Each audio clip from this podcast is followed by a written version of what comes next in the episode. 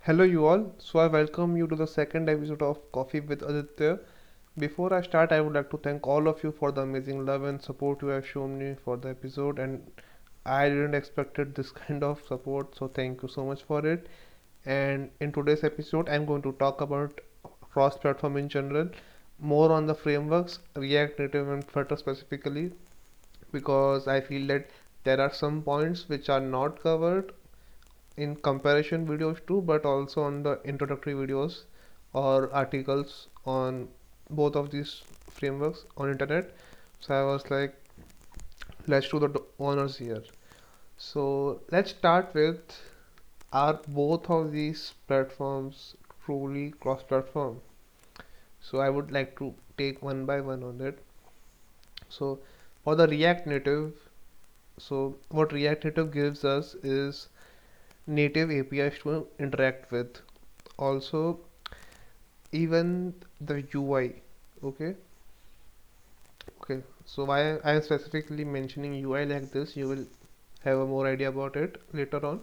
So what happens is basically with with the help of React, we can write in the JSX format of these APIs, their view, text, and everything and in the end everything goes to the native because the native side doesn't understand flags in that JSX so it's it in the end all narrows down to a big array type of structure and goes to the native side. Why? Because in react native everything goes to native. So even the ui feels native. You are like why you are mentioning this again you will you will come to know about this later. So to give you gist so why this is important? Like because when you are building a mobile app or like why like how this helps us okay?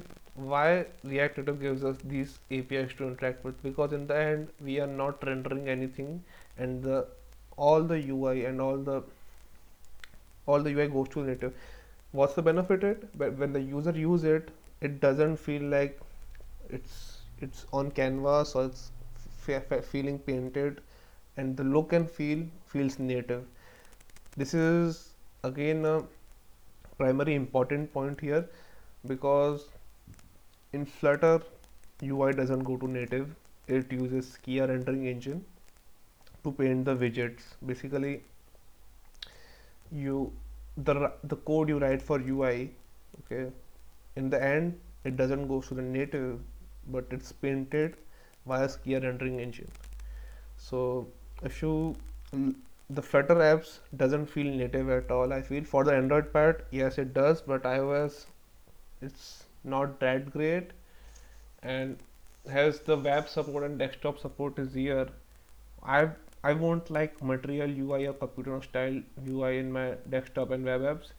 Whereas React Native shines here because as I said multiple times that everything goes to native, the benefit is the benefit that point is that for the platforms like uh, the new platforms they need to write a wrapper.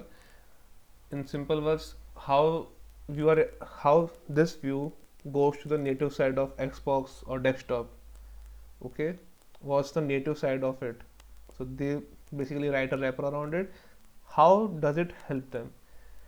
Because they can leverage the native apis there.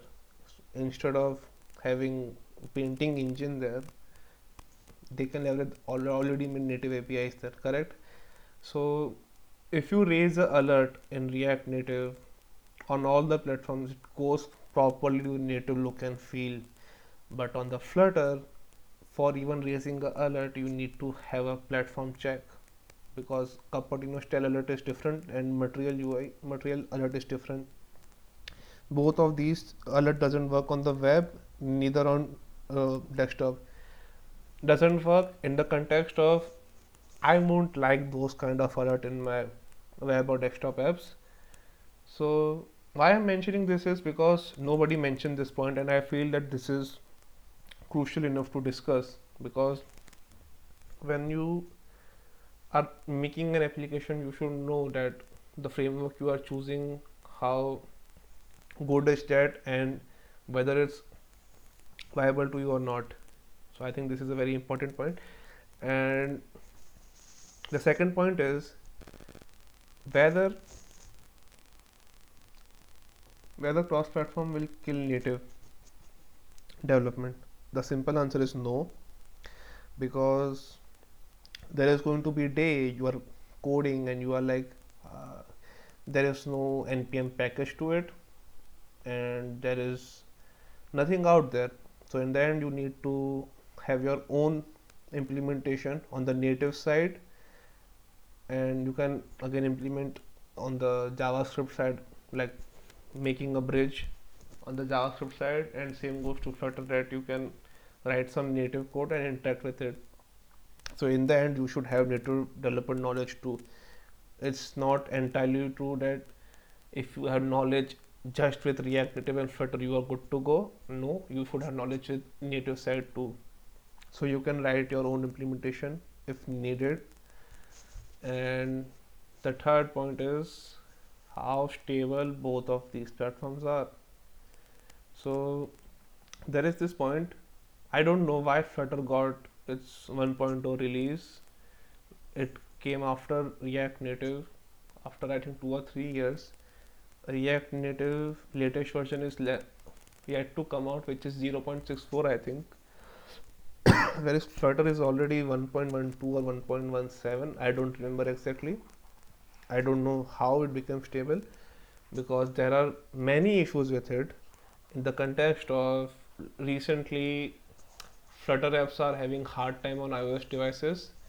To give you just a gist about it it's because of the skia rendering engine.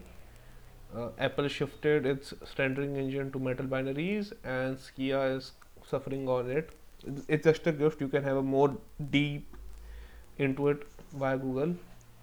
Whereas react native doesn't have these kind of issues because thanks to going all to the native side it doesn't depend on any painting engine to paint those ui and yeah because see again i don't think that many of you even like not many of you i have uh, I have like while, scrolling through social media on the comment section everyone is like flutter apps are great and everything stuff like that.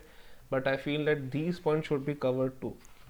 Correct because when you are building application you should know that what's what's best for you as if I want to build an application which is only for Android yeah I can go with Flutter because the development is much more faster there because everything is just out of the box I wish that it was same for React Native in context of that Flutter feels more of a UI library in itself. Anything you want to build, it's it might be actually a widget out there already. But React Native just gives you primitives to play around, and it's on you that how you prefer it.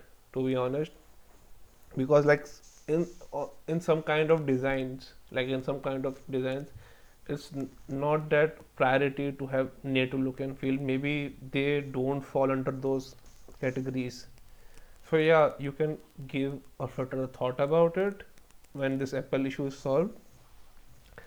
Now the second is can you hit six platforms with these frameworks? So yes already for react native microsoft is doing it. But again i there is there is a thing i would like to share. So as i said that with flutter this they got this issue with painting. Why it matters is for the web and desktop support they don't have the required ui libs and people won't prefer these kind of libraries on their desktop and web apps. But where on react native the problem is we got two navigation packages one by Wix React Native Navigation and the second is React Navigation. So just just to give you a guess that React Native Navigation is super awesome for mobile part but not for web and desktop. React Navigation is super awesome on the mobile part even on web but not that on desktop because I tried the example app of Microsoft and the drawer was the side drawer system was laggy. It makes sense because though the React navigation depends on reanimated and React Native gesture system, which again gives us a point that has reanimated is here, which runs all your animations on the UI thread where animated API from React Native runs your animation on the JavaScript side. As you can imagine, if you interact animations with Java via the JavaScript bridge with the help of vanilla animated API, your application will face performance issues because the animation charges are big in context of you are having a API call and on the same side there is an animation playing around it. So there is a lot more going on the JavaScript side JavaScript bridge side. So it might feel laggy. So you need to use reanimated for that.